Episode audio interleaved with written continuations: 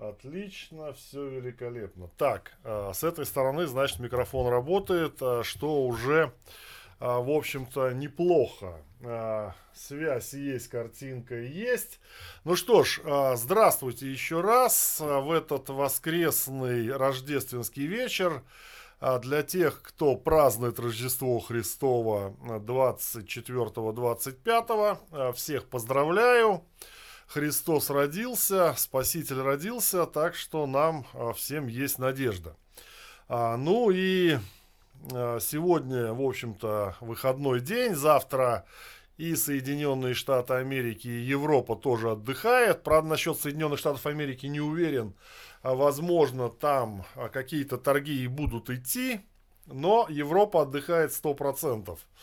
А, значит, по сути, год заканчивается, но это стрим точно не будет итоговым. Итоговый, я думаю, мы сделаем либо в субботу днем, 31, но скорее всего в пятницу э, вечером. Сразу всех приглашаю. Значит, вот. Э, всех сразу приглашаю на этот итоговый стрим. Там будем подводить итоги года. А сейчас же, я думаю, а, поскольку российский рынок торгуется, в понедельник будут большие очень скачки. А, собственно говоря, скачки появились у нас уже не то чтобы в понедельник, они в пятницу появились. Закрылся с диким повышением под конец сессии курс рубля. Практически потеряв сразу же к доллару от 68,75 до 70 рублей 20 копеек, то есть 2 рубля а, российский рубль потерял к американскому доллару в конце сессии. И если говорить про евро, евро закрылся на отметке 75-70, в последнюю минуту потеряв практически 1%, а всего за несколько минут до конца сессии евро потерял 7, э, значит, потерял от 73 до уровня 75-75. То есть э, практически 2,5 рубля э, было потеряно буквально за несколько последних минут. Ну и, конечно, поговорим, почему так произошло. Но прежде чем начнем, напоминаю всем, что у вас есть отличная возможность а, поддержать э, канал донатами, так сказать, побыть в качестве волхвов, а, которые принесли, значит, э, спасителю золото, ладан и смирну. А, Причем говорят, что это были там не какие-то маленькие слиточки, а целые караваны. И отсюда пошло, значит, э, пошло, пошла традиция дарить подарки в эту рождественскую ночь. Да? А, сегодня у нас Boxing Day. А, собственно говоря, в американской и европейской традиции, когда на второй день все идут, открывают коробки, а, которые находятся под елкой. Ну что ж, я поздравлю вас своим стримом, передам вам свои знания и видение того, что произошло. Ну, а вы можете поздравить меня своими донатами. Я не обижусь. Наш я канал за прошедший год э, достаточно здорово прибавил в качестве, я так думаю. А, подписчиков, правда, было не очень много. В основном они пришли э, в марте, э, феврале, когда происходило обесценивание курса российского рубля. Но это понятно, поскольку канал в основном транслируется на Российскую Федерацию. 65% зрителей у нас из России. Но также есть зрители из США, Германии, Казахстан, Украина – Белоруссия там где-то по 6%. А, ну, Украину а, по известным причинам, наверное, трогать не будем. Вот. А что касается Казахстана и Белоруссии, ну, здесь есть определенные моменты. Что касается США, интерес российских инвесторов значительно уменьшился. К этим, скажем так, активам пока еще не появился интерес а, в полной мере китайским активам. А, там драматические события развиваются сейчас. Вот. Ну и европейские активы постольку поскольку.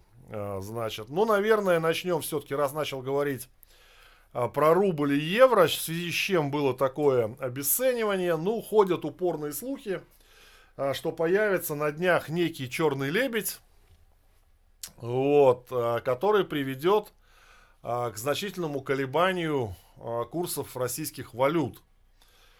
Связан он будет с Россией, Украиной, Белоруссией. Но слухи слухами, а нам надо делать определенные выводы из того, что происходит. Значит, э, есть мое личное мнение, есть мой личный взгляд, он не обязательно будет э, соответствовать истине.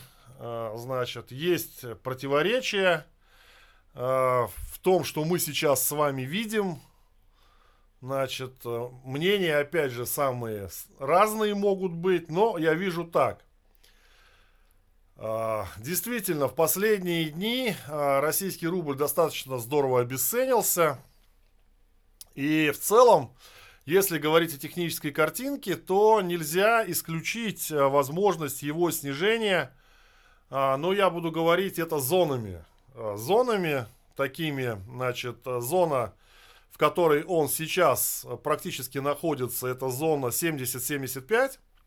76, если делать, быть точнее. Потом бы я обозначил зону 76-90, а, вот такую зону, да, и нижняя зона это, соответственно, 70-65. Ну, зону 65-60, я думаю, сейчас а, смысла рассматривать пока нету. А, это излишнее. Как я предлагаю не рассматривать зону сейчас, а, расположенную на уровне а, 76-90. Это тоже, кажется мне, а, нереальным сейчас вариантом, хотя, как мы все понимаем, на рынке у нас нет ничего нереального. Да, любое событие, как говорится, если неприятность может произойти, она обязательно произойдет. Но кто-то посмеялся, что это надо внести в Конституцию Российской Федерации. Да, то есть закон Мерфи, который мы знаем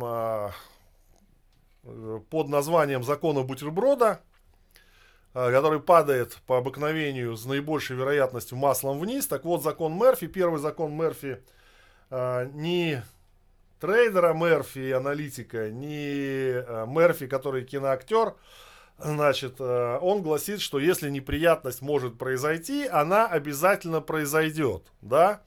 А поэтому, вообще-то, этот закон с точки зрения трейдинга, я думаю, что это очень хороший закон, а потому что если мы Значит, будем всегда рассматривать этот закон, принимая те или иные инвестиционные или торговые решения на рынке, это в конечном итоге избавит нас от очень многих потерь и очень многих проблем. Я по себе знаю, когда я пренебрегаю каким-то элементом, то этот элемент, считая его незначительным, а, то этот элемент потом начинает наносить мне достаточно серьезный ущерб. И, в общем-то, а, часто сводит на нет все мои усилия по достижению результата, да, поэтому мелочами не пренебрегаем, а, но вот опять же возвращаясь, доллар-рубль и доллар-евро, диапазон для доллар-рубль.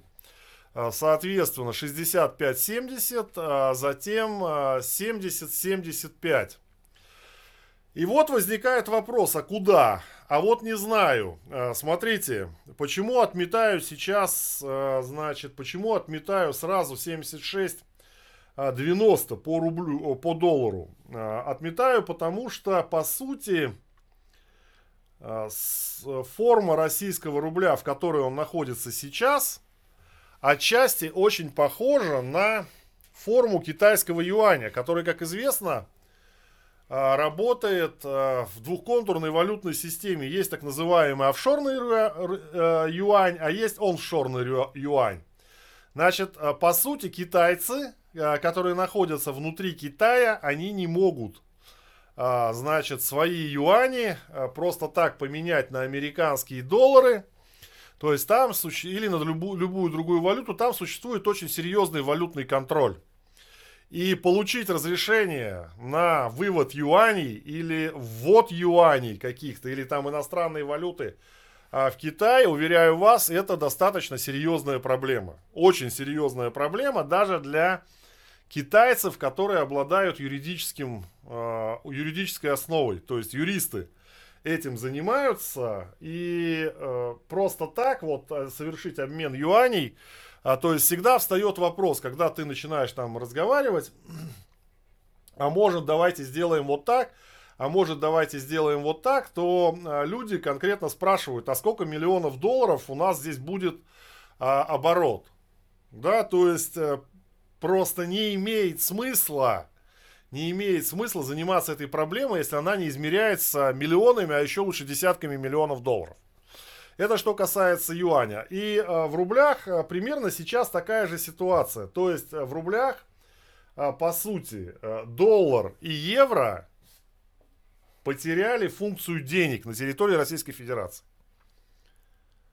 То есть, в, связи с введенными санкциями, ну, тут можно мне возразить, как мне возразили там, что, мол, это все ерунда, существуют сейчас ребятки, которые там десятки миллионов долларов гоняют э, через аффилированные банки, а, гоняют там через Казахстан, гоняют через Грузию, там через Турцию, э, и все это происходит десятками э, миллионов долларов. Ну хорошо, окей, я не буду, значит, оспаривать э, такую вообще возможность, поскольку, ну, наверное, это происходит. Но надо понимать, что до 22 24 февраля Россия находилась в совершенно другой ситуации вообще.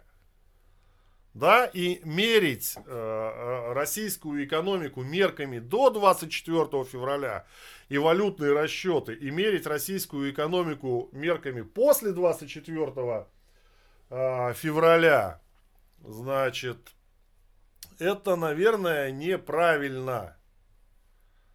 Это, наверное, неправильно, да, потому что, ну, начнем с того, что до 24 февраля, предположим, деньги, которые Россия получала за продажу газа в Европу, они на территорию России практически не приходили, да, то есть огромное количество денег, которые Россия получала от реализации своих природных ресурсов, они на территорию России просто не заходили максимум, что сюда заходило, э, это заходило, э, заходили деньги, которые, э, значит, были нужны для оплаты налогов. То есть это налог на добычу природных ископаемых, НДПИ, соответственно, различные ввозные и вывозные пошлины. А, ну и, может быть, часть денег конвертировалась в заработную плату для уплаты своим сотрудникам. Почему, кстати, а, говорят, что вот Газпром там, да, у него там вроде бы в региональных отделениях зарплаты достаточно низкие. Да потому что региональное отделение Газпрома кормятся а, с денег, которые Газпром зарабатывает внутри России, да, они не имеют никакое отношения там к экспортным поставкам, да, и у меня нету прямых фактов, у меня нет прямых фактов э, ни в коем случае, значит, которые говорят, что «Газпром» замешан в каких-то серых схемах. Я просто а, могу предположить, что очень большое количество денег из различных а, скажем так, структур, аффилированных с «Газпромом», они просто-напросто на территорию Российской Федерации не попадали. И так везде. То есть российская экономика была полностью офшорной.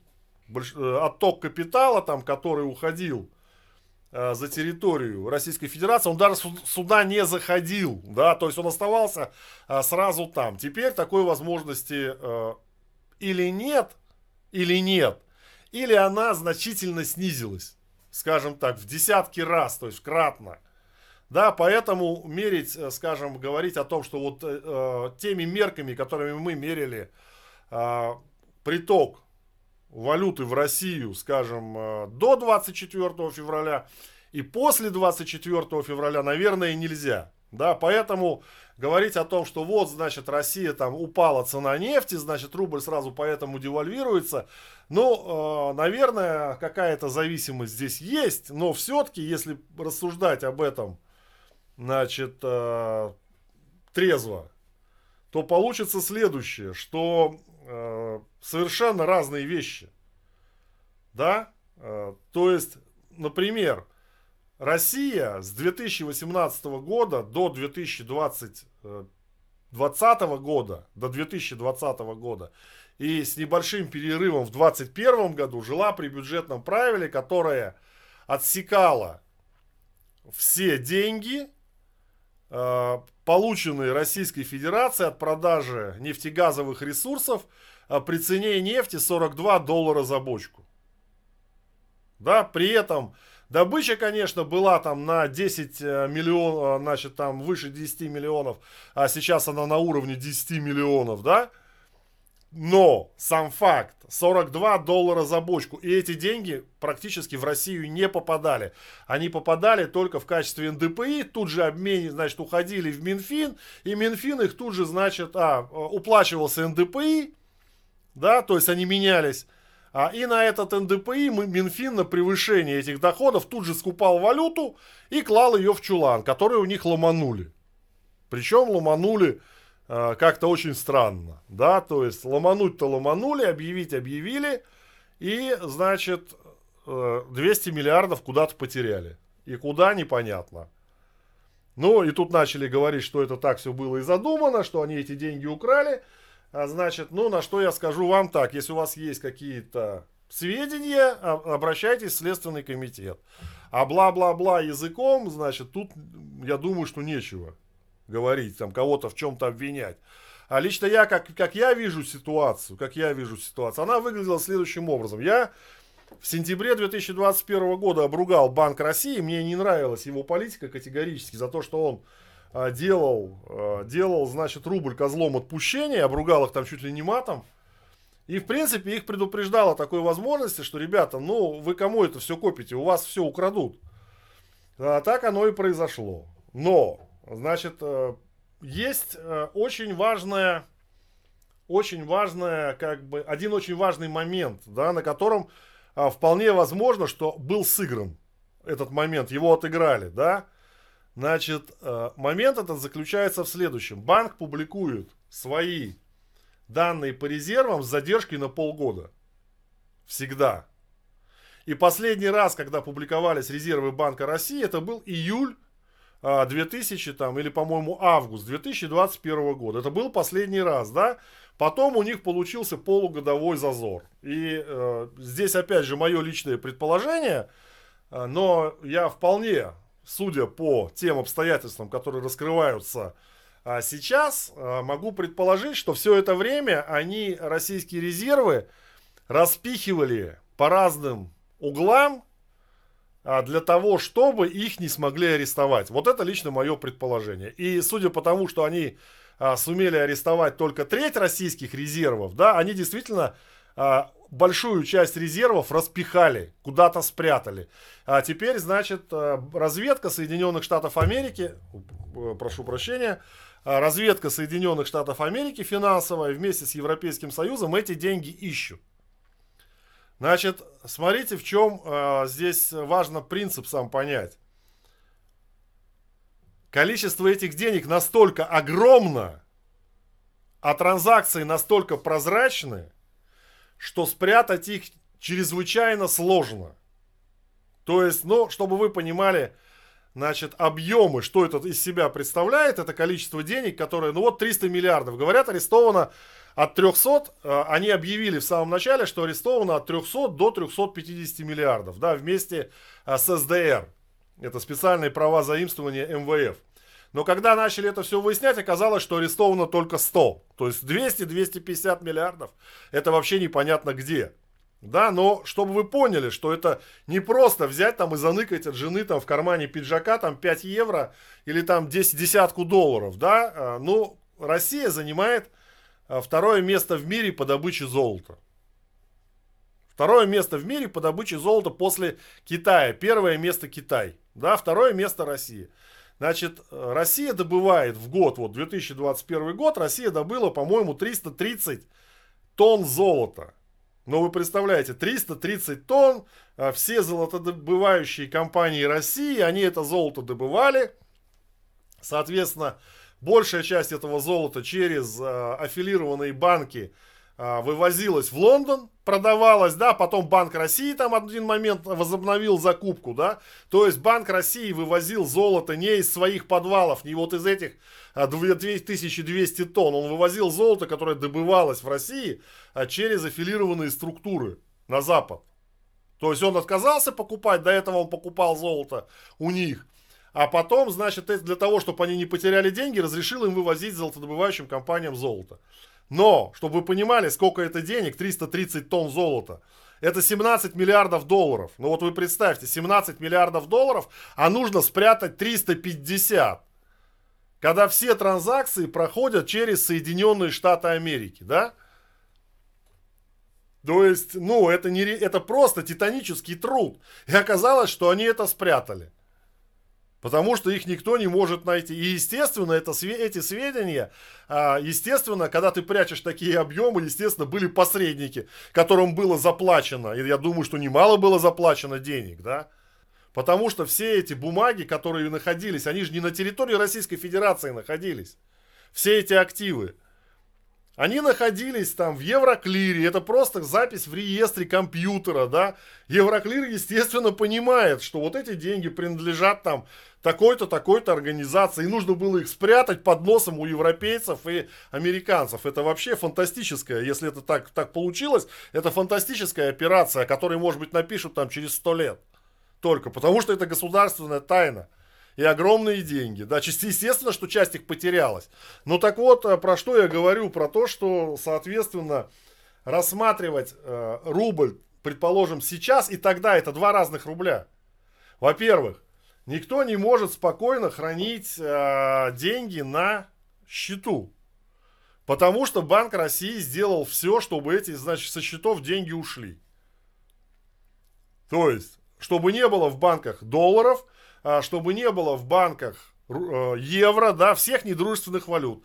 Банк России обложил это все определенными э, специальными там, скажем так, требованиями, которые э, заставили, значит, банки, биржу и всех остальных, значит, и они заставили их от этих валют избавиться.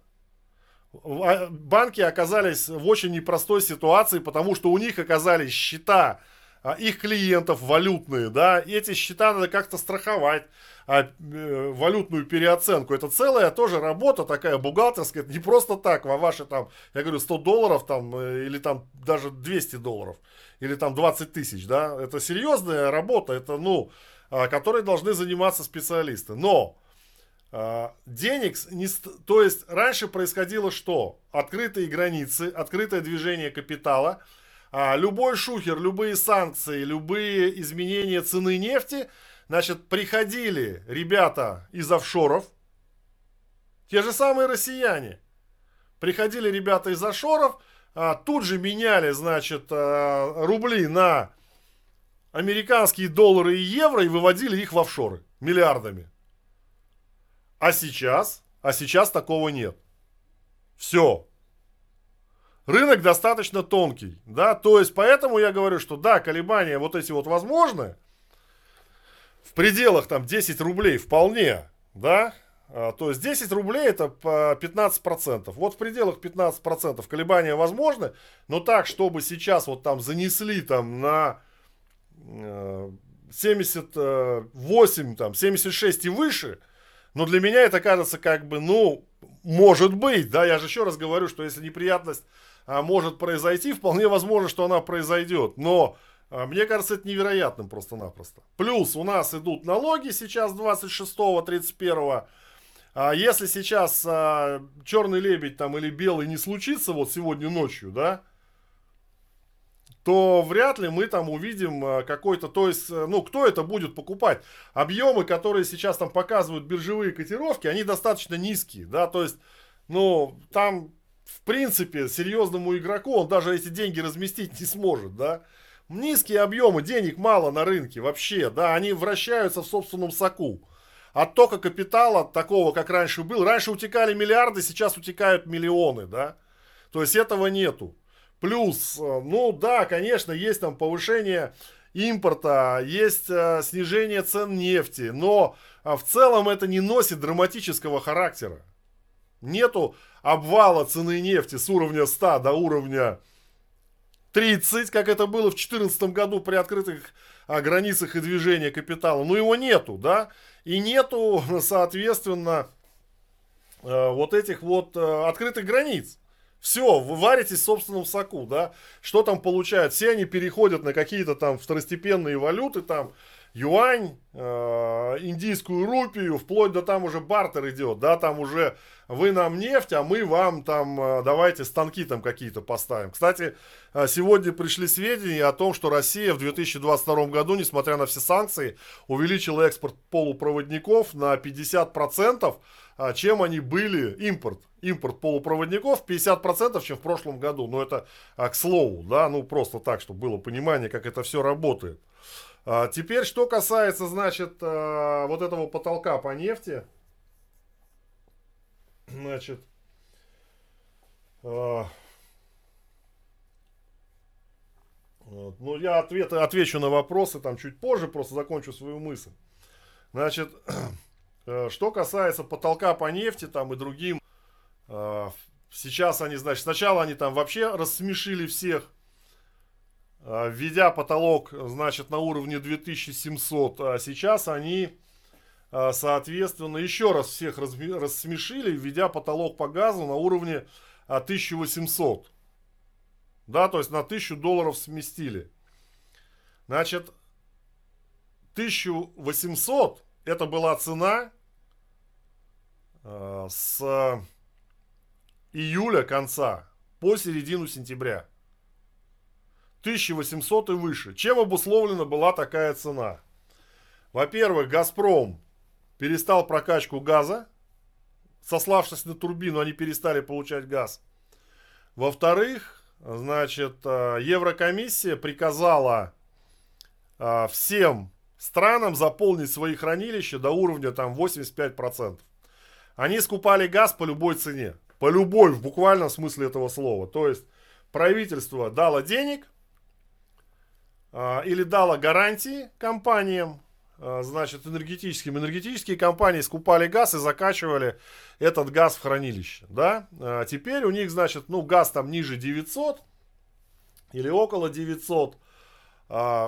Все они такие довольные и счастливые, что вот у них, значит, все хорошо.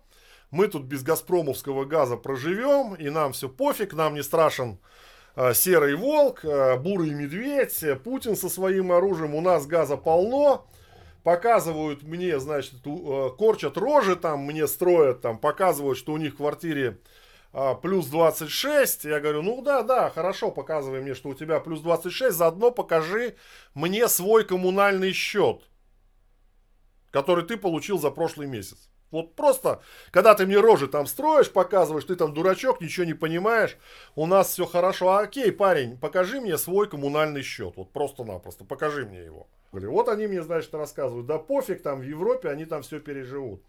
Ну, может и переживут, вопрос как, да. Я вам скажу так, мой коммунальный счет был рекордным за ноябрь. Ноябрь, который, значит, я последнюю щуку поймал, я вам не дам соврать, я поймал ее по-моему, это было, так, это было 16 ноября. Вот на полтора э, килограмма я дернул щуку, да. Значит, я был в костюме в забродном, в легкой куртке и кепке.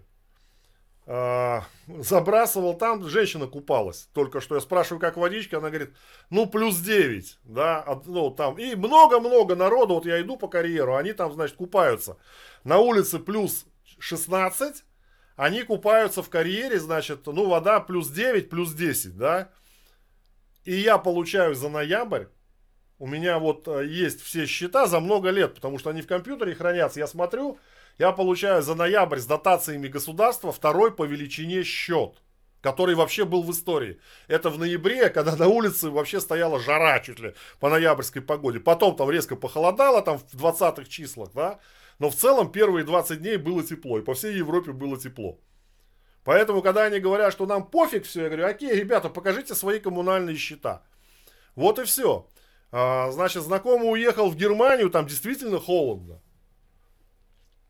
Действительно холодно, не отапливаются, сидят там в куртках, блин, откручивают там батареи. И, значит, э, все остальное. Значит, теперь э, получается вот такая вот история. Плюс э, здесь давайте не будем забывать, что они первые 6 месяцев в полном объеме получали транзит газа из России. В полном объеме. Значит, Россия за год закачивала в Европу, значит, 21 год 140 миллиардов кубов. Ну, соответственно, делим на полгода, получаем, что 70 миллиардов кубов они в первой половине года закачали себе в хранилище. Да, 70 миллиардов кубов. Поэтому, естественно, они, ну, нормально у них что? Они тут такие ждали, что все будет там 3000, а тут раз 900. Ну, блин, нифига. Это же круто. Это как на заправку приезжаешь, такой, о, бензин подешевел. Евро 60, да? Ну да, конечно, летом он был 2,20, сейчас евро 60, он подешевел. Но год назад он был евро 10. Ну, есть разница. Подешевел на 50%, стал дороже на год. Обратно. Вот, поэтому там вот такая ситуация. Что касается потолка нефти, ну, а, короче, они устанавливают потолок нефти а, 60 долларов. Я сейчас жду, что, а, что нам покажет, как бы, значит, что нам покажет сейчас закон, который примут в ближайшее время, но ходят упорные слухи, что Россия запретит а, поставки газа и нефти в те страны, которые будут устанавливать предельный уровень цен или присоединяться к этому предельному уровню цен. Что делают поляки с немцами?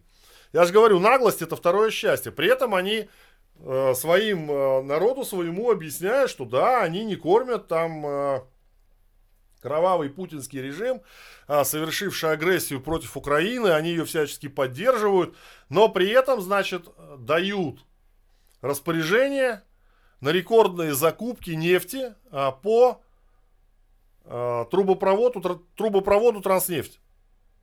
Откуда? С Казахстана. То есть, если Россия будет продавать свою нефть в Казахстан, а потом Казахстан будет продавать свою нефть в Европу, это не будет считаться, это будет считаться свопом. Для кого вы это все рассказываете? Понимаете? То есть, кого вы хотите обмануть? Вот они ввели запрет на поставки э, угля из России.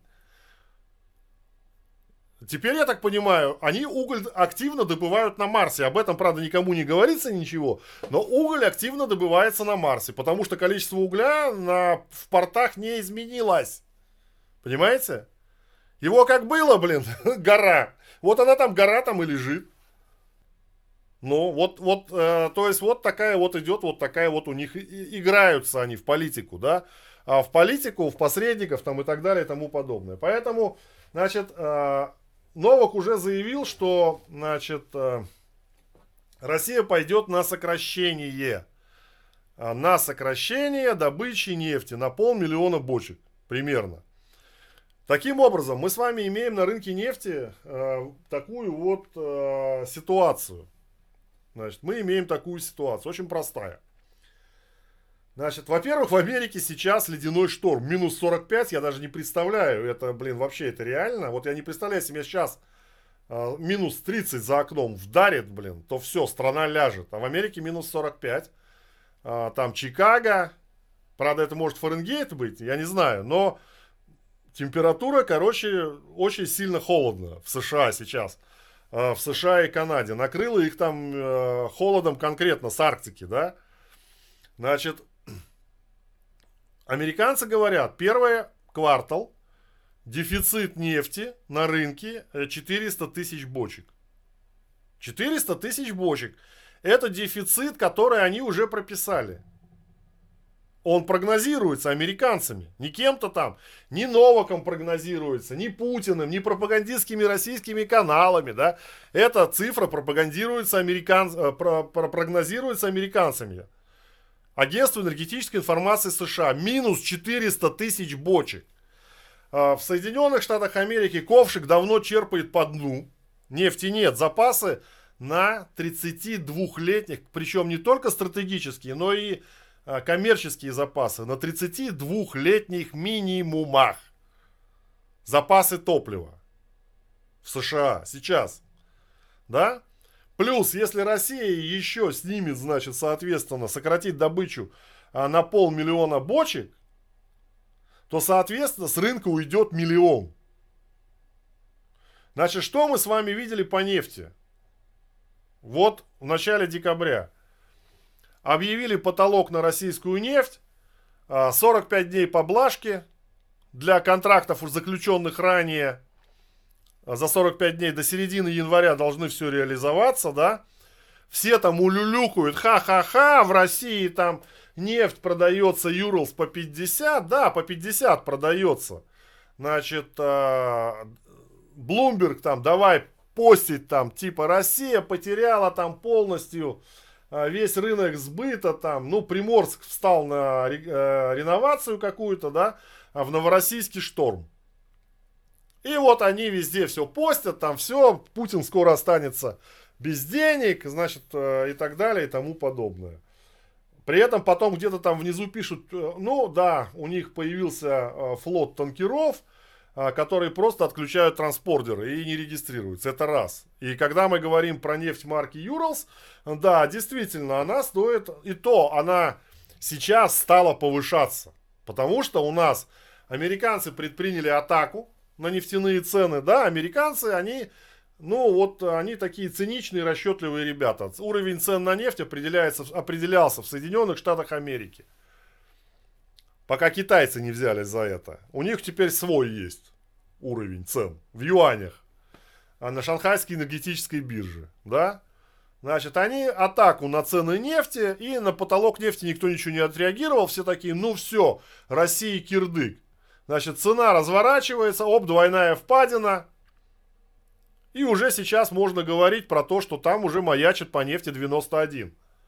Ну так, даже в терминале это видно. А если нам закручивают, значит Россия отменяет а, полмиллиона бочек, плюс к тем 400 тысячам, что, а, значит, сокращение по опеку. Причем, а, здесь ведь вот еще что наш, нужно понять, там никто в ОПЕК не терпит от этого сокращения, да? То есть, предположим, они установили сокращение значит, полмиллиона бочек на Россию, миллион, там, или два миллиона бочек они там сократить, сократить решили, да? И Россия говорит, а я не, значит, я не могу добывать, там, Саудовская Аравия такая, ну хорошо, а мы тут тогда добавим за вас, за вас добавим, на этом заработаем. Нет, такого нету. Они даже свои планы по сокращению не выполняют. То есть они сокращают вот одно количество – а, а страны, входящие в ОПЕК, страны, входящие в ОПЕК, не могут добыть даже то, что у них намечено, что им разрешено. Понимаете? То есть ни, никакая страна не может взять и заместить этот объем, который с рынка ушел. Теперь другой вопрос. Вот, значит, вчера меня там пригласили на стрим, будь он не ладен, чтобы я еще раз согласился, блин, э, принимать в таких аферах участие. Ну, понятно. Ладно, не будем. Значит, все говорят, цена нефти упадет, потому что мировая экономика упадет. Нет, на рынке, конечно, все возможно. И так было э, до э, текущего момента.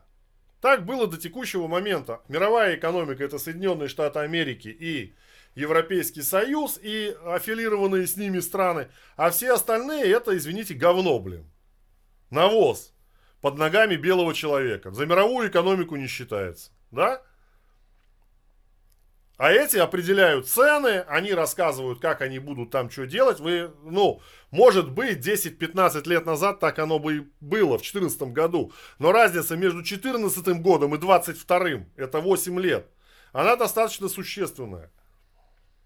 Поэтому ситуация, когда мировая экономика упадет, и за ней сразу упадут цены на нефть, она может, нет, она может реализоваться, я не буду спорить. Но нужно рассматривать еще такой вариант. Мировая экономика упадет, а цены на нефть нет. Для вот этих вот стран. Нет. Для Китая будут одни цены на нефть, для Индии будут одни цены на нефть, для Пакистана будут одни цены на нефть, да, Россия будет продавать им по этим сниженным ценам. А Европа и Соединенные Штаты Америки будут получать нефть по ценам умноженным на 2 за свои фантики, которые они собираются печатать и всем бесплатно раздавать своим гражданам, как они а, сейчас это делают, да. Вот и Германия, значит, э, потери Опять же, вот российские резервы и потери стран Запада. От э, стран Европы от антироссийских санкций. Ладно, кто-то называет цифру триллион. Я не видел этой цифры, но я видел, что немецкое государство на 2023 год запланировало занять на внешних рынках 400 миллиардов евро. При том, что когда была пандемия, и все сидели по домам арестованы, экономика падала, они занимали 260. То есть в пандемию они занимали 260, сейчас у них пандемии нет, зато они 400 будут занимать на, на рынках. Причем в пандемию они занимали под 0%, а сейчас будут занимать минимум под 3%. Но есть разница. Не считая того, что они, как и Соединенные Штаты Америки, не могут отдавать свои долги, да? То есть проблема-то заключается западных стран в чем? В том, что они не могут сказать, ладно, давайте мы ужмемся, сократимся и все. Вот все мы будем экономить, и вот на этом мы выедем. Проблемы нет. Не в этом проблема. Проблема в том, что они даже если они ужмутся, будут экономить, им все равно денег нужно занимать, потому что они не могут отдать тело долга. Тело долга откуда отдавать? Нету денег. Нету денег, вставьте в жопу веник. Все. Ребята, идите на рынок, занимайте, да? Поэтому они сделают одну простую систему. Они начнут печатать эти бабки и перебрасывать их друг другу, да? Кукушка хвалит петуха, поскольку хвалит он кукушку.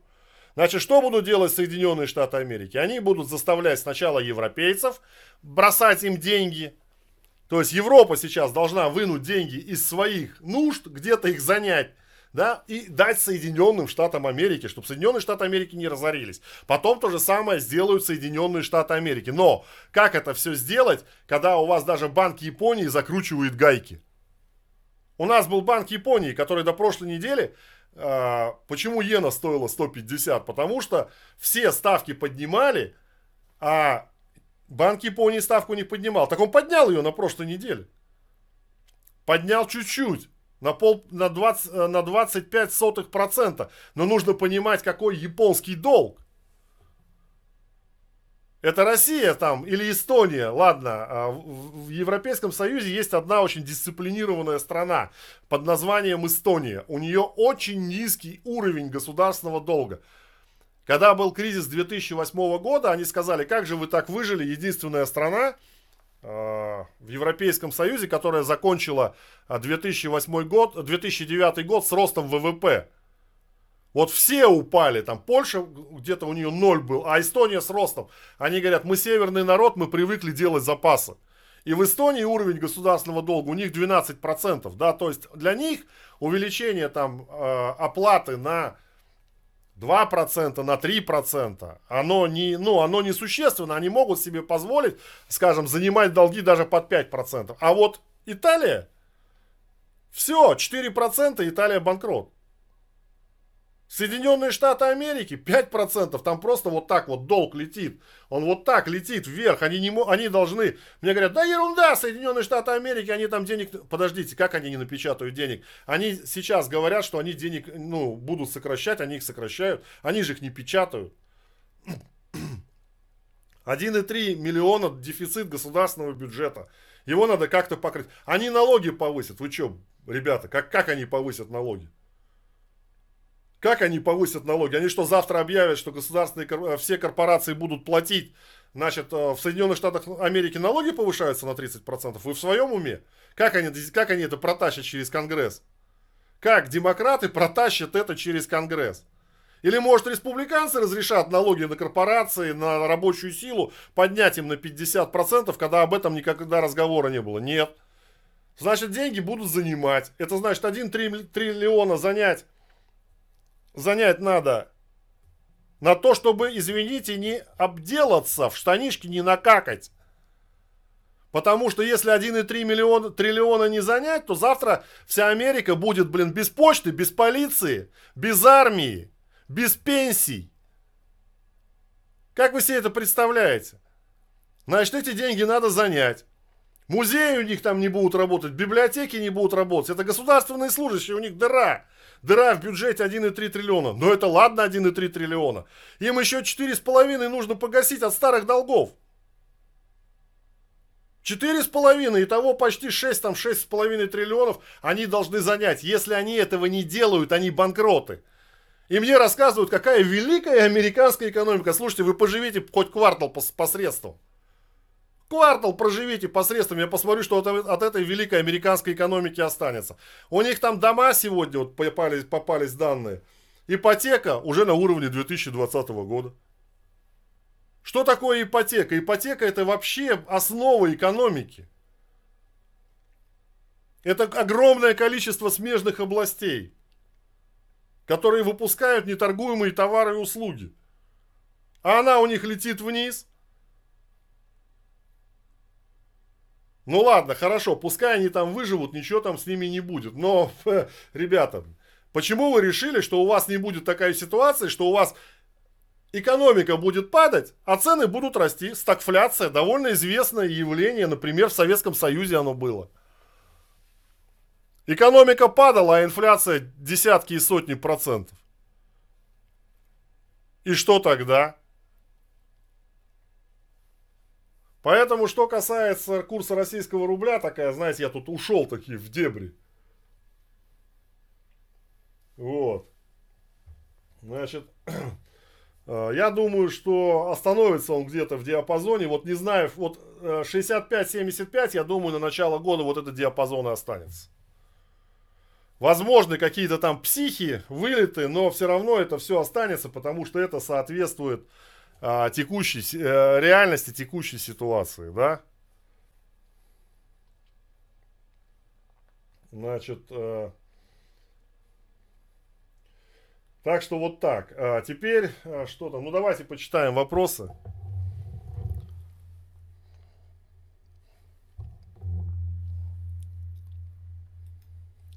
Я напоминаю вам, что у вас есть возможность поддержать канал донатами. Это можно сделать для тех, кто смотрит э, за территорией Российской Федерации через значок доллара э, в чате или э, под чатом, или же прямым переводом на карту МИР, или же это также можно сделать через сервис специальных пожертвований DonatPay. Там можно сделать да, вплоть оплату через PayPal. Значит, так.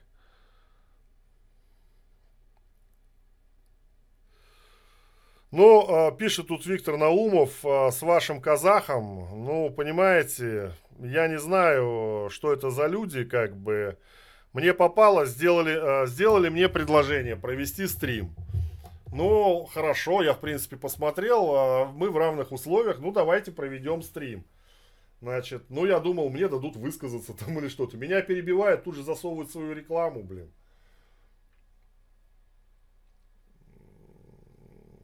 Я вообще не понял, почему человек из Казахстана э, ведет стрим для российских инвесторов. Может, он туда сбежал, в Казахстан, от мобилизации?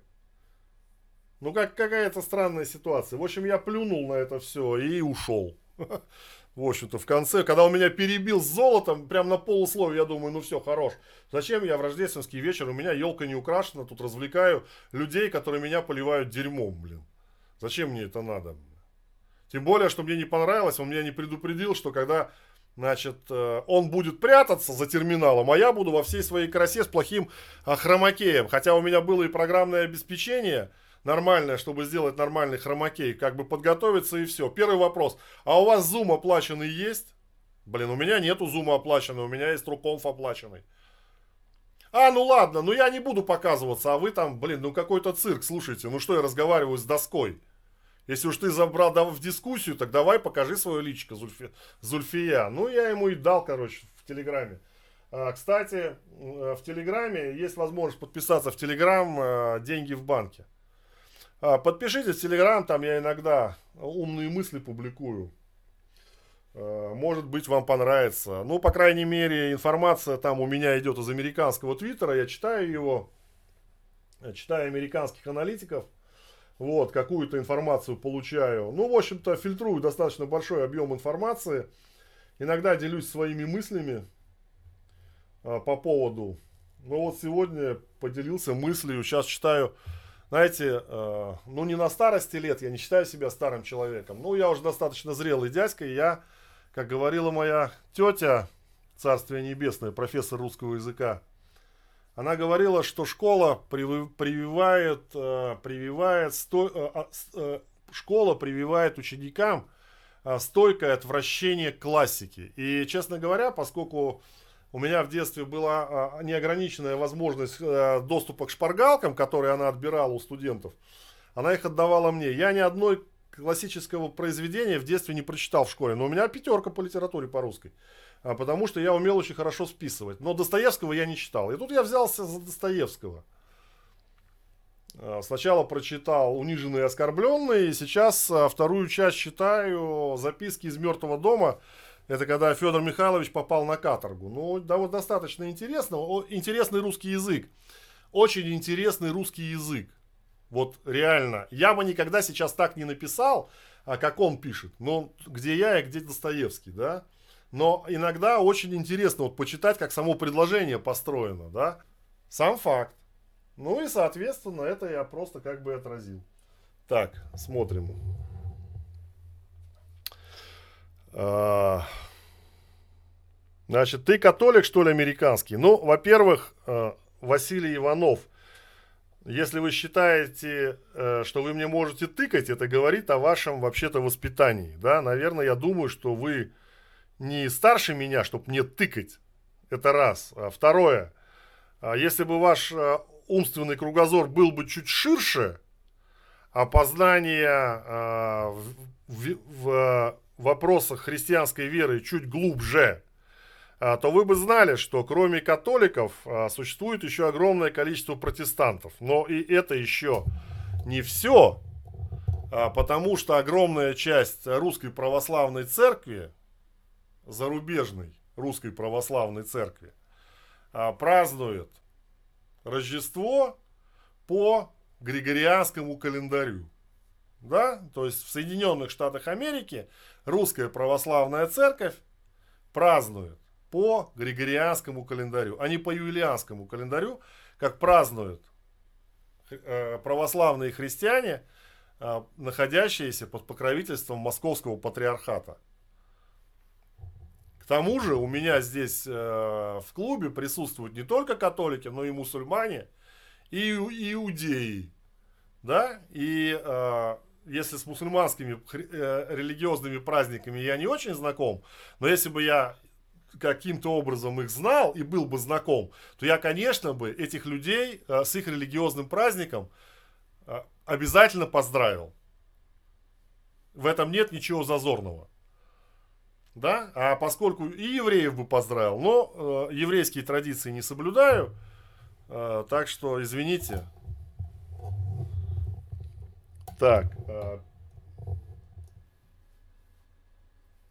Питер Шифт э, сказал, что биткоину пришла не зима, а ледниковый период, и что он упадет на дно и может вообще э, быть ноль. Что думаете, будут ли памп на миллионы? Значит, э, э, по биткоину, смотрите, но я с удивлением, значит, с удивлением смотрю на людей, а, которые превратили а, рынок в казино. Нет, это, в этом ничего как бы нету плохого, просто эти люди должны понимать, что они, им надо за удовольствие платить, да.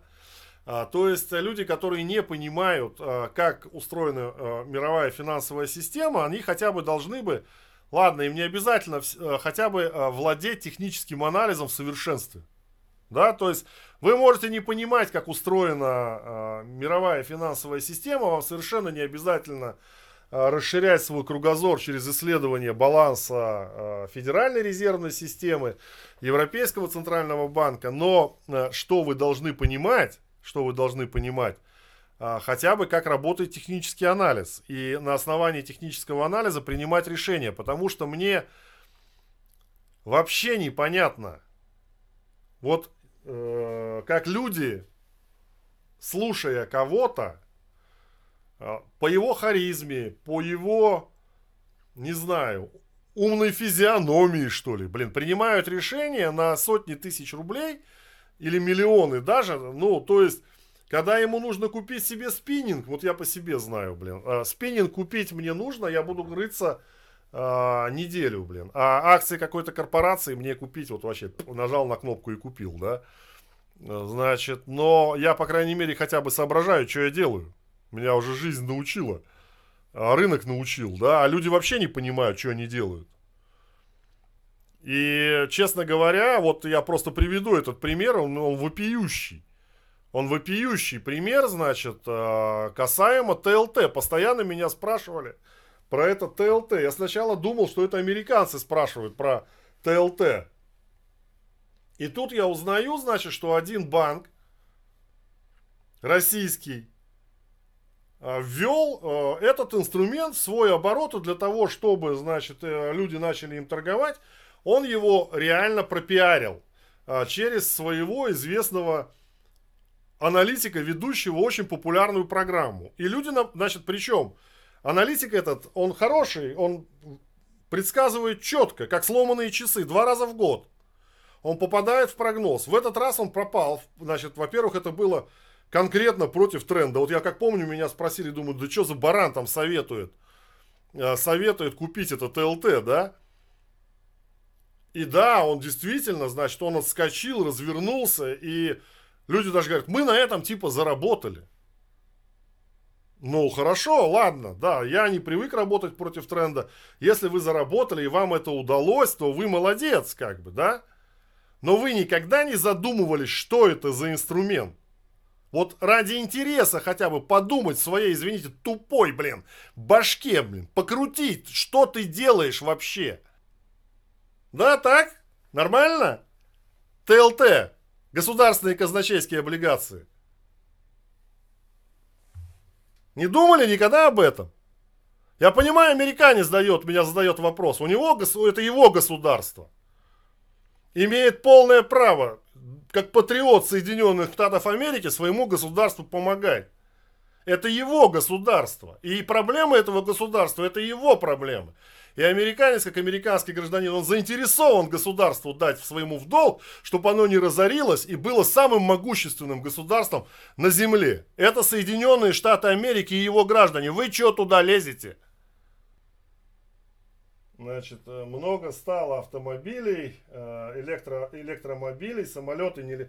Значит, э, пишут мне тут вопрос. Много стало электромобилей, самолеты не летают из-за низкого спроса на туризм. Значит, по поводу электромобилей. Отвечаю Алику. Значит, смотрите.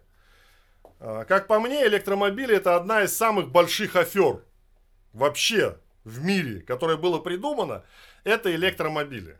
У меня э, есть, э, значит, я не считаю, что это плохо. Я, я считаю, что электромобили это хорошо, но только для определенных, для определенных условий. Да? Значит, это может быть городской транспорт, это может быть полицейский транспорт, это может быть доставка по городу. То есть там, где количество выхлопных газов действительно нужно уменьшать. Но это крупные города, плохо проветриваемые, да, находящиеся где-то в низине там, и так далее и тому подобное. Ну, по сути, троллейбус это тоже электромобиль, и трамвай это тоже электромобиль, да. И свою функцию в городском транспорте они, конечно же, выполняют. Что касается частного применения электромобилей. Вот смотрите, Германия, просто-напросто, Германия строила 20 лет экономику, значит, экономику зеленую. Вплоть до того, что французы там проплатили, э, значит, немецким, э, немецкому экологическому движению, чтобы немецкое экологическое движение закрыло, значит, закрыло э, атомные станции, да? И что мы видим сейчас? Вы знаете, из чего сейчас в Германии вырабатывается электричество? Реально. Главным источником электричества в Германии сейчас является бурый каменный уголь. То есть Германия из зеленой экономики всего за один год превратилась в самую грязную экономику Европы. Теперь мне расскажите, пожалуйста, в чем вот этот вот, блин, экологический прикол. Значит, э, аккумулятор надо создать, потратить на него огромное количество, блин, загрязнить окружающую среду, создать его в Китае, да, хорошо, а углеродный след останется в Китае, потом аккумулятор привезут в Европу, поставят на, или в Америку, поставят на эту машинку, да, а теперь мы электричество, которым то мы заправляли, значит, машину бензином, а теперь мы электричество вырабатываем из угля. Это что такое вообще? Это как? По поводу электромобилей. Плюс Европа. Но это же анекдот, понимаете? Значит,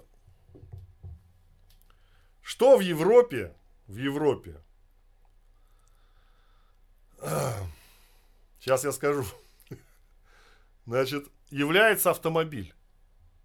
В Европе автомобиль – это средство получения налогов с граждан. Бензин, дизельное топливо, Налог на транспорт. Например, в Голландии автомобили вообще не распространены, потому что они, а, налоги такие, что, блин, а, для того, чтобы купить и пользоваться автомобилем а, в Голландии, нужно быть а, на уровне гораздо выше среднего класса. Да?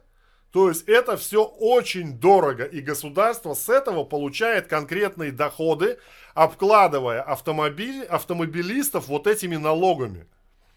Теперь они говорят, давайте мы поменяем э, автомобили с э, внут, двигателями внутреннего сгорания, мы поменяем их на автомобили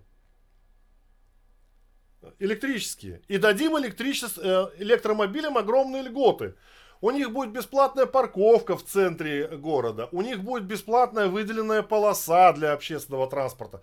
У них будут бесплатные зарядки быстрые, где они могут, приехав, значит, к какому-то супермаркету, позарядить свою, этот, этот спичечный коробок свой а, по цене Rolls-Royce, да, и на, для того, чтобы отвезти а, свою жопу и два пакета с продуктами из точки А в точку Б. Хорошо, окей. Когда вы замените все автомобили с двигателем внутреннего сгорания, у вас такие же льготы будут на электрические машины? Или вы, блин, повысите стоимость зарядки, обложите их налогами, отнимете у них право. И они же будут везде, все же будут ездить на электрических машинах. А вы с чего будете получать деньги-то, которые вы в налоги, в акцизы вы записываете? В Европе в литре, э, в цене бензина нефти вообще не обнаружено. Там одни налоги и акцизы. Вот евро 60, там может 30 копеек бензин, а нефть, да, 30 копеек это нефть, а все остальное это накрутка, накрутка, накрутка, накрутка, да, по евро 60 продаем, государство себе меньше, меньше евро с этих евро 60 не забирает. Вы когда это все отмените, вы налоги с чего получать будете? Вы электромобили обложите налогами? Далее, Швейцария, о, ну ладно, э, Швейцария э, вводит по четвертому протоколу у них, значит, протоколы, а когда у них не будет хватать электричества, что они будут делать. И вот этот протокол, он там по пунктам расписан, мы не будем делать вот это, мы не будем делать вот это, мы не будем делать вот это. И в третьем пункте запрет на зарядку электрических автомобилей. А, поэтому вот у меня такое отношение к электрическим машинам. Я считаю, что они могут быть, они должны быть, но они должны использоваться в очень узких отраслях. И уж точно не нужно Э, не делать из этого культа какого-то, да, не делать из этого какое-то, блин, божество, как на Теслу тут мне молились люди просто-напросто. Молились на эту Теслу, понимаете?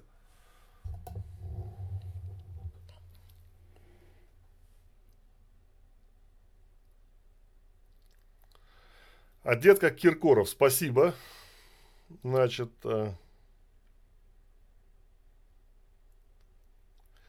Значит, у Китая ковид бушует, они не будут закупаться. Вот э, Камиль Мирзаханов пишет мне, э, понимаете, а что вы за китайцев вот говорите? Например, э, до текущего момента Китай закупал нефть марки Эспо и нефть марки Сокол по цене 76 долларов за бочку. И китайские чайники делали рекордные закупки. Да? Что вы говорите за Китай? Вот будут они закупаться или не будут они закупаться, а мы вот посмотрим, да? Вот и все. А мы посмотрим на это. И примем решение в соответствии э, с текущей рыночной ситуацией, как говорит мой коллега по работе. Я, кстати, а, хотел объявить, значит, э, у нас акция проводится. У нас есть клуб инвесторов и трейдеров, э, где я и мой коллега Эдуард а, даем рекомендации в режиме реального времени. Даем эти рекомендации, осуществляем консультации, поддержку, ну, решаем какие-то сложные проблемы, если их можно решить чем-то, кроме ампутации каких-то конечностей депозита. Значит, у меня есть предложение э, в эту новогоднюю неделю. Я предлагаю всем, кто подпишется в клуб на 3 месяца, а подписка стоит 4000. Значит, 4000 рублей э, на 3 месяца. Я предлагаю всем в подарок. У нас есть два неплохих учебных курса. Один курс для тех, кто торгует на российском э, срочном рынке или хочет торговать на российском срочном рынке. Э, нужно получать квалификацию инвестора. Э, да. И это можно сделать. Это можно сделать двумя способами. Первый, самый простой способ – списать ответы. Правда, сейчас это усложняется. А второй способ – это понять, э, чем вы будете торговать, чтобы не попасть вот в такую ситуацию, как я только что рассказал про ТЛТ. А, когда люди вкладывают деньги туда, куда им вкладывать деньги не надо.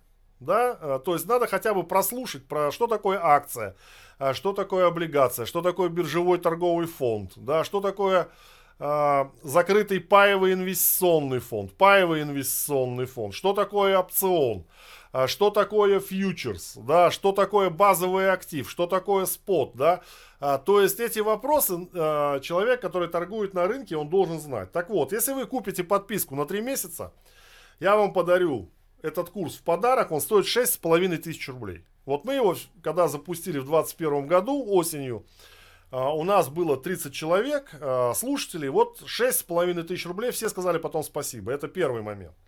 А второй момент, у меня тоже есть еще один курс, он поновей, он от весны этого года, по-моему, или от осени прошлого, от осени прошлого, тоже от осени прошлого.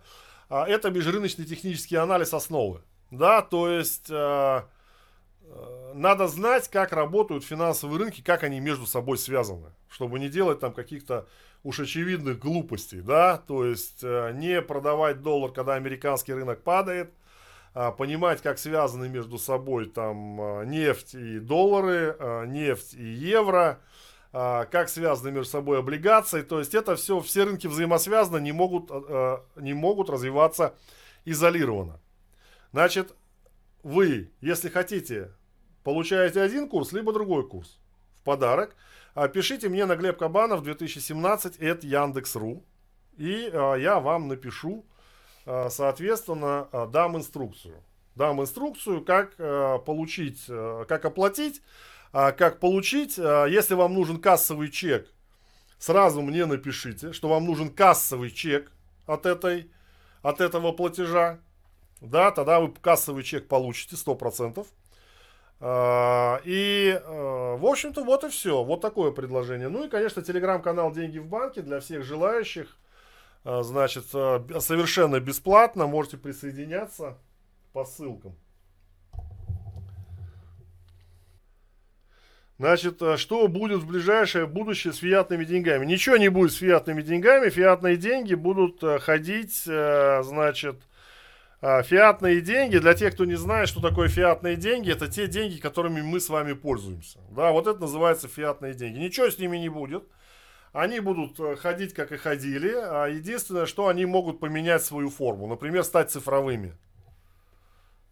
Цифровой рубль, а, испытания которого идут сейчас, цифровой юань, испытания которого закончено, а цифровой доллар, цифровой евро, это все на подходе. Это очень удобный инструмент для а, правительств, которые, а, которые получают а, тотальный контроль за деньгами, но при этом, при этом, конечно, там очень большая, существующая очень большая проблема заключается в том, что непонятно тогда, что делать с коммерческими банками.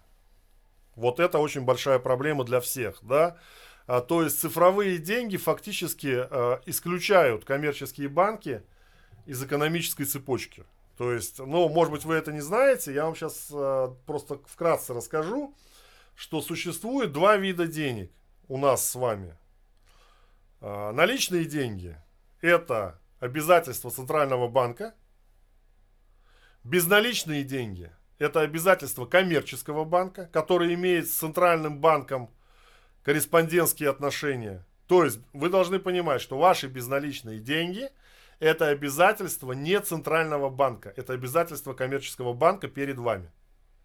А уже коммерческий банк имеет корреспондентские отношения с Центральным банком и а, так называемые цифровые валюты, а, централь, цифровые валюты Центрального банка. А, так вот, получается, что если а, в широкое распространение получ... начинают ходить цифровые валюты а, Центрального банка, Центрального банка, да, значит, а, то что делать коммерческим банкам?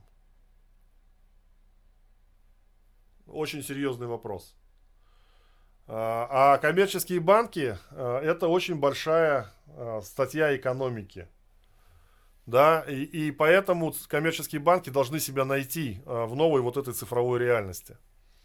Пока этот вопрос не решен, он является очень таким серьезным, ну, препятствием.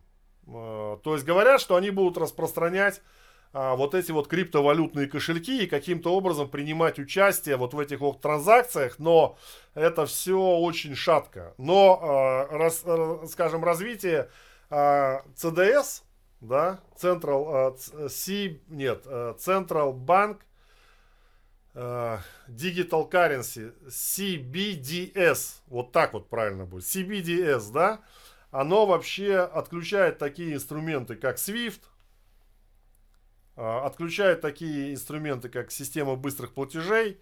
А, ну, то есть проблема, например, а, как только вводится CBDS, проблема отпадает, например, карты МИР, которые не принимают там по приказу Соединенных Штатов Америки, не принимают ни в одной стране. У вас может ательер в любой стране мира поставить, закачать себе кошелек, соответственно, и принимать ваши российские рубли на свой криптовалютный кошелек даже без э, участия интернета, да, и как говорится, как всех не посадишь, а так над всеми не поставишь американского контролера, который будет, значит, считать, что это деньги, что это за деньги и как они появились. То есть это идет, все будет видеть, конечно, деньги будет видеть центральный банк, ну, предположим, в данном случае России, или, может быть, Европейский центральный банк, и конечный получатель. А вот эта вот цепочка транзакций, она вообще будет недоступна никому со стороны. Да? Конечно, со временем наверняка там и шпионы всякие, там, и все это будет как-то реализовано.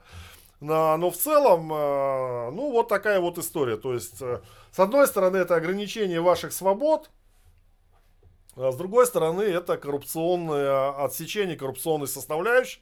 Хотя я больше чем уверен, что умельцы найдутся и здесь, да. А как сделать откат, обналичить там и так далее.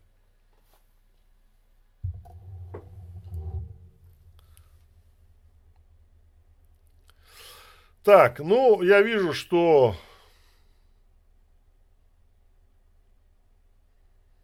Я вижу, что в целом, э, наверное, закончил я свой рассказ. Значит, э, что касается вопросы, пишем, пишем вопросы.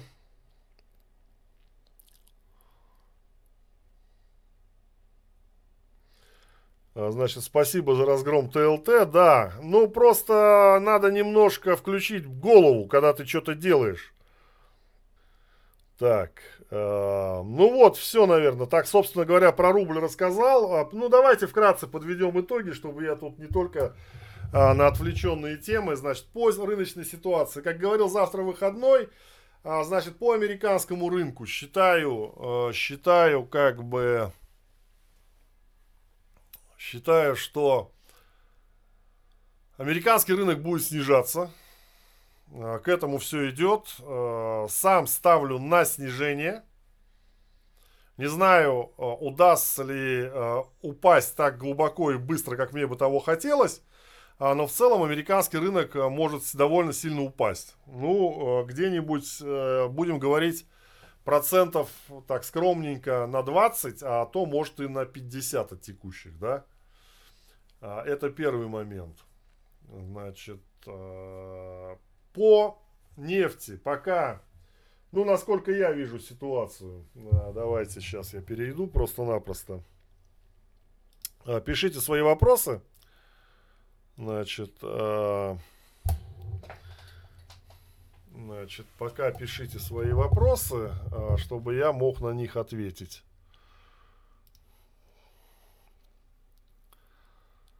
Так, нефть.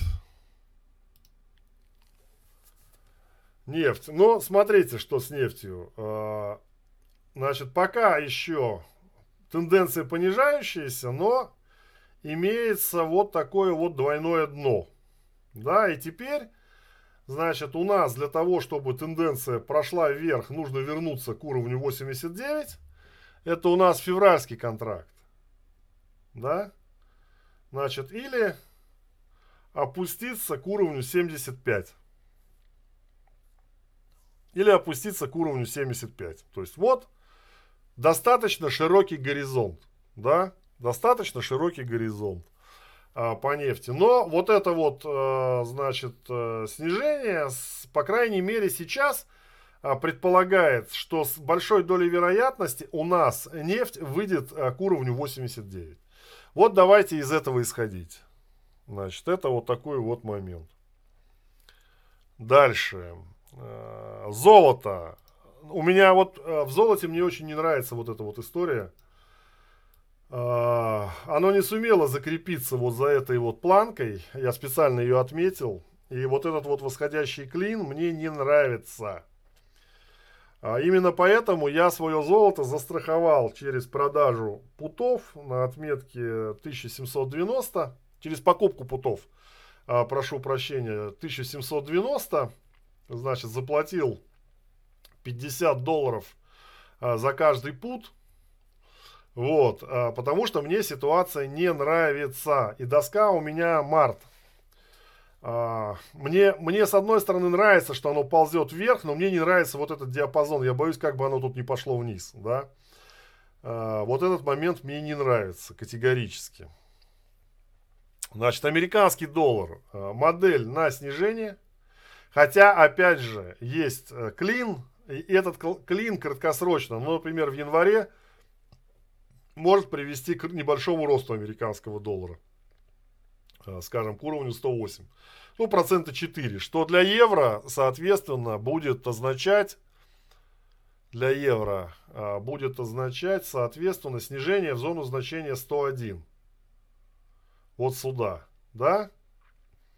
То есть вполне вероятен вот такой вот сценарий а, где-нибудь в первой половине января. А, но в целом динамика остается для евро положительная, для доллара отрицательная. А, китайский юань, а, мне кажется, будет укрепляться. Опять же, не исключаю некого а, краткосрочного понижения юаня. Пока, да, то есть понятно, что все это по фактической погоде. Тут может все поменяться, но в целом пока направлен он вниз.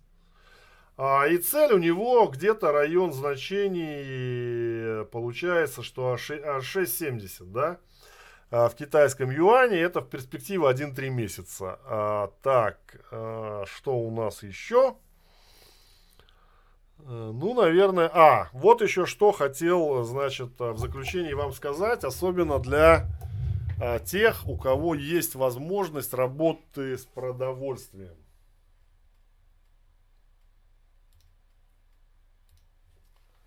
Значит, смотрите. Ну, три всадника апокалипсиса. Чума, COVID-19, война и голод. Значит, для тех, у кого есть возможность инвестиций в продовольствие, я рекомендую внимательно посмотреть на возможность инвестиций в продовольствие, в какие-то ликвидные инструменты. Ну, например, на американском, я скажу для американского рынка, на российском рынке таких инструментов практически нет, за исключением а, неких а, компаний, связанных а, с торговлей продовольствием, например, Росагро. Но а, на кипрский офшор а, есть еще, там еще какие-то компании, связанные с пшеницей, да, но в целом Значит, смотрите, э, если говорить про чисто биржевые инструменты, это Deutsche Bank агрикультуры, Deutsche Bank агрикультуры, Текриум Вит, Текриум Корн, Текриум Сой. Это наиболее популярные, популярные э, активы, которые на американском рынке позволяют инвестировать в продовольствие. Сейчас продовольствие снизилось в цене, э, снизилось в цене оно благодаря э, снижению цены нефти. Э, продовольствие зерновые, соя это вообще э, как бы один из серьезнейших э, э, бобовых, э, бобовых культур, да. Э, это хлеб второй в Азии, как рис. Вот. Почему снизилась? Снизилась нефть и зерновая сделка по Украине. Вот это две основные причины, почему сейчас неплохой урожай в США. Да, но неизвестно перспектива урожая э, Азимова неизвестны. Украина явно выпадает как поставщик продовольствия, а это э, третий в мире по величине поставщик продовольствия э, после России и Соединенных Штатов Америки, поставщик зерновых. Они, они явно э, в следующем году выпадают, да, а перспективы российского урожая, они также у нас абсолютно неизвестны. Особенно учитывая нестабильную обстановку в Краснодарском крае. Да?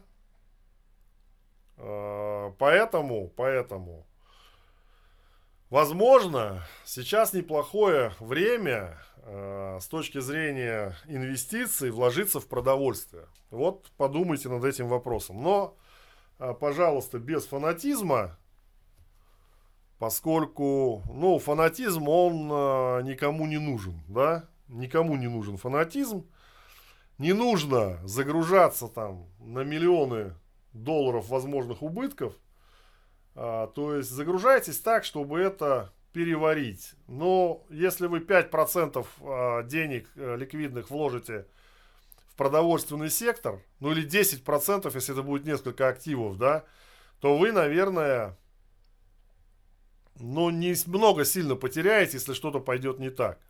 Но если же вы начнете серьезно там закладываться, там на 100%, ну, понятно, что те, кто работает, а те, кто связан с агропромышленным комплексом, у них там другая ситуация, у них и сведений побольше, и информации побольше они владеют, чем я, да, я просто оцениваю ситуацию с точки зрения глобальных потоков денег. Да? Так вот, я думаю, что продовольствие а, это очень серьезно. Надо будет посмотреть еще на Бразилию, что у них там в этом году творится. А, опять же, смотрите, высокие цены нефти подхлестывают цену на продовольствие, потому что огромное количество площадей начинает использоваться под этанол. Производство биоэтанола. Да? То есть если цена идет вверх, а Goldman Sachs вообще говорит сейчас нефть 120, ну, они могут говорить все, что хочешь. Мы пока этого с вами не видим, поэтому э, с нефтью надо быть аккуратно. Вот. То есть, э, и там четко по графику нужно работать. Но по продовольствию, блин, вот реально, чума, война и голод. Да? Ладно, друзья, э, всем, наверное, пока. До свидания. Спасибо вам за донаты. Э, для тех, кто задонатил. Э, надеюсь, что вы достаточно хорошо оценили наш сегодняшний стрим. В свою очередь, я постарался для вас рассказать несколько интересных вещей, как я это вижу. Но не знаю, как получилось. В общем, подпишитесь на канал, подпишитесь в Телеграм. В Телеграм бесплатно. Подпишитесь на YouTube. Поделитесь видео с друзьями. Все, бай.